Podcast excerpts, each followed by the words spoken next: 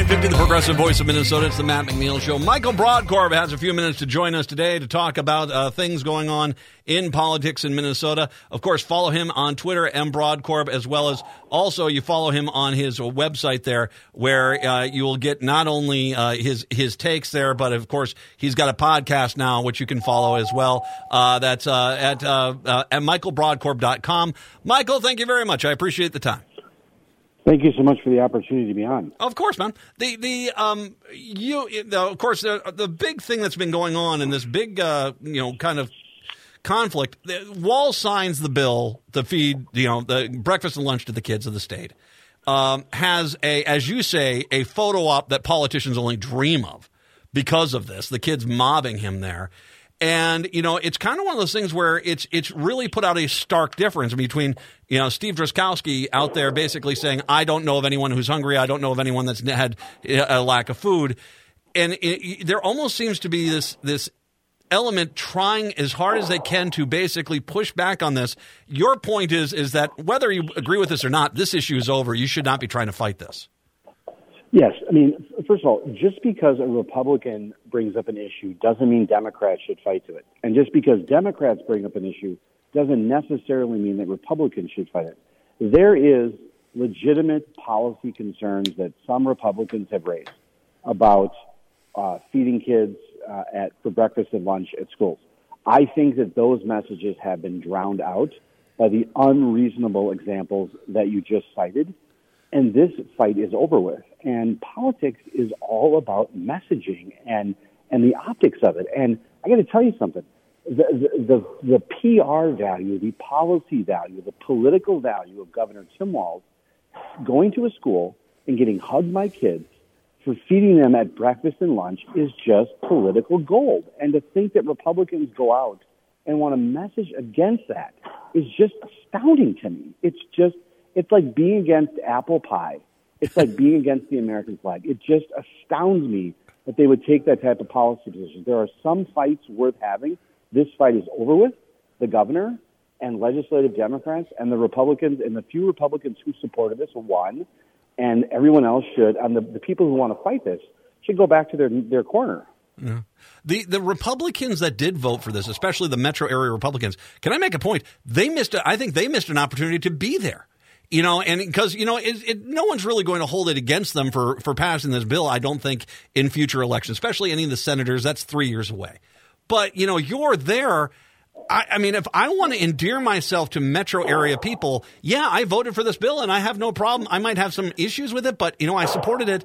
I, I think that some Republicans should kind of get to that point where, like, you know what, if if I have a photo opportunity here, I'm going to go do it. And they, I think that they should have, uh, you know, if I was, you know, advising them, I would have told them, you know, get past the Republican gruff and go out there because that's going to be a good thing for you come campaign season. I have to tell you that there are a few images in Minnesota politics uh, that really cement in. I think Wendy Anderson, former Governor Anderson, being on the cover of Time magazine, yep. saying Minnesota, the good life, holding that fish, is a great opportunity what, what occurred with Governor Walz last week that the signing of this bill is absolute political gold. And if I was a Republican who had signed on to that, I would have I would have driven as fast as I can to be a part of that press conference because that is just a great messaging. Yeah. It's great visuals. It's great optics. And in this day and age, it's important to do. And I think that that was a home run for Governor Walz, whoever set up that event, those schools. I think that was those were heartfelt moments they were sincere moments. And I think this is probably an issue that's probably 80 10, 80 20, 90 10. I think aside from uh, maybe some uh, Republican activists in Goodhue County that may not like it, as I was talking to someone today, if, if you're concerned about the governor's agenda that, that he's that he's and what the Democrats have focused on, that's fine. Let's set that aside for a second. Show me an example of where it's hurting him in the polls.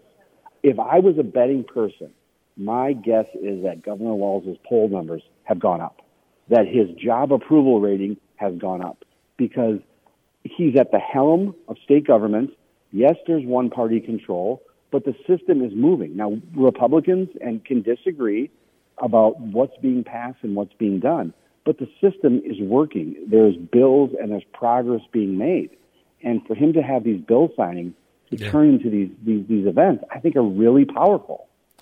The biggest threat to Republicans taking back the House in 2024, I think, are the Republicans themselves from these safe districts, the Drazkowskis, Luceros, the, the Walter Hudsons that are out there who do not care about winning statewide.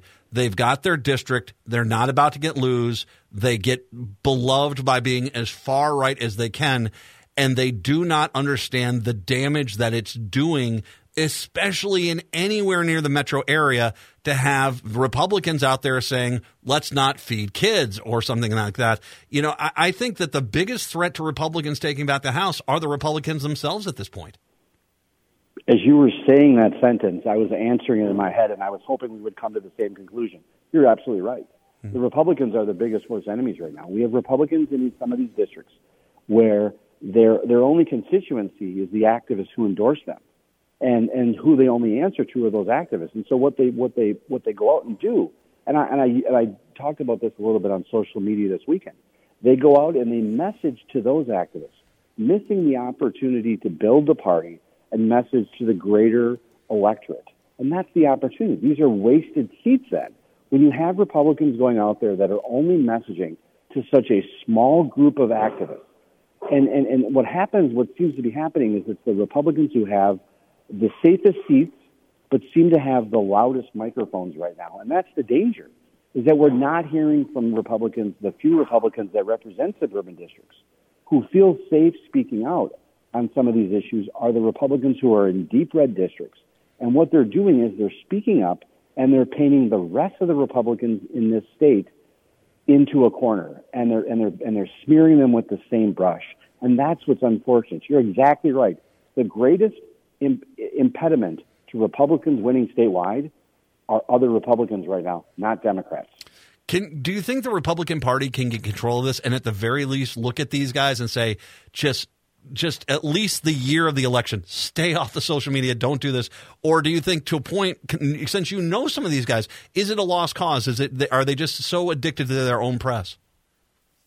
I think it's an, I think that I think that they they love the echo chamber. There's safety in the echo chamber, Matt.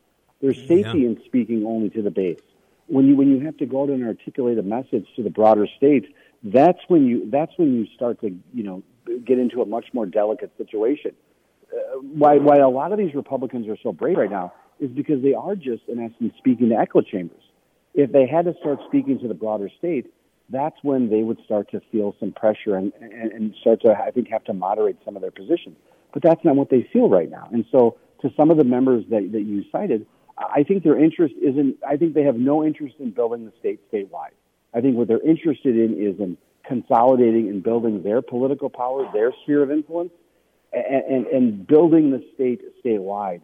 I think based on some of the messaging and arguments that they made, I think it's pretty clear to me that they would probably even concede and believe that that is too much of a haul right now, too much of an ask. Mm-hmm. And so they're just focused on themselves, and it's just it's selfish politics, and it's not a team dynamic. Uh, it's not a team dynamic, and ultimately, it's, it's not going to help build the party statewide. Uh, I want to drive people really quick to your podcast. You have a great blurb that you put out there uh, from uh, JP Kolb that basically he, he, about, and this goes both sides of the, the hammer, folks. You can't basically be outraged by out of control protests if that when it's your side, you don't seem to be too bothered by this. And I, I'm consistent. I don't think no, it's not good to storm Supreme Court justice's house. In the same sense, it's not good to storm, you know, the white uh, the the U.S. Capitol building. You just don't do these things.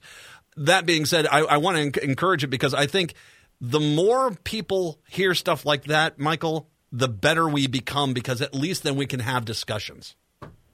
I think you're right, sir. And I was proud of the discussion that, that, that Becky, Chair, and I had with Jeff Kolb on the podcast talking about that. It's important that Republicans and Democrats uh, join in, in understanding that there's a place in politics for free speech, respectful dissent, um, but showing up at people's houses, protesting with such aggressiveness and fervor is not acceptable. It's going to lead to someone getting hurt. Uh, and whether it's happening to Democrats or Republicans, it needs to stop. And there needs to be a bipartisan chorus of people who stand up to it. Absolutely. I agree with that wholeheartedly. Michael Brodkorb, uh, once again, go to michaelbrodkorb.com. I'll link to everything a little bit later on. The book is still fantastic. Uh, Michael Brodkorb, as always, thank you very much. I appreciate the time. Thank you so much, sir. I appreciate the opportunity to be on. You got it, man. Michael Brodkorb, kind enough to take some time with us today. Let's take a break a little early here. We'll wrap up the show when we do return. 952 946 6205. 952 946 6205. I got some thoughts on what he had said there. It is the Matt McNeil Show on AM 950.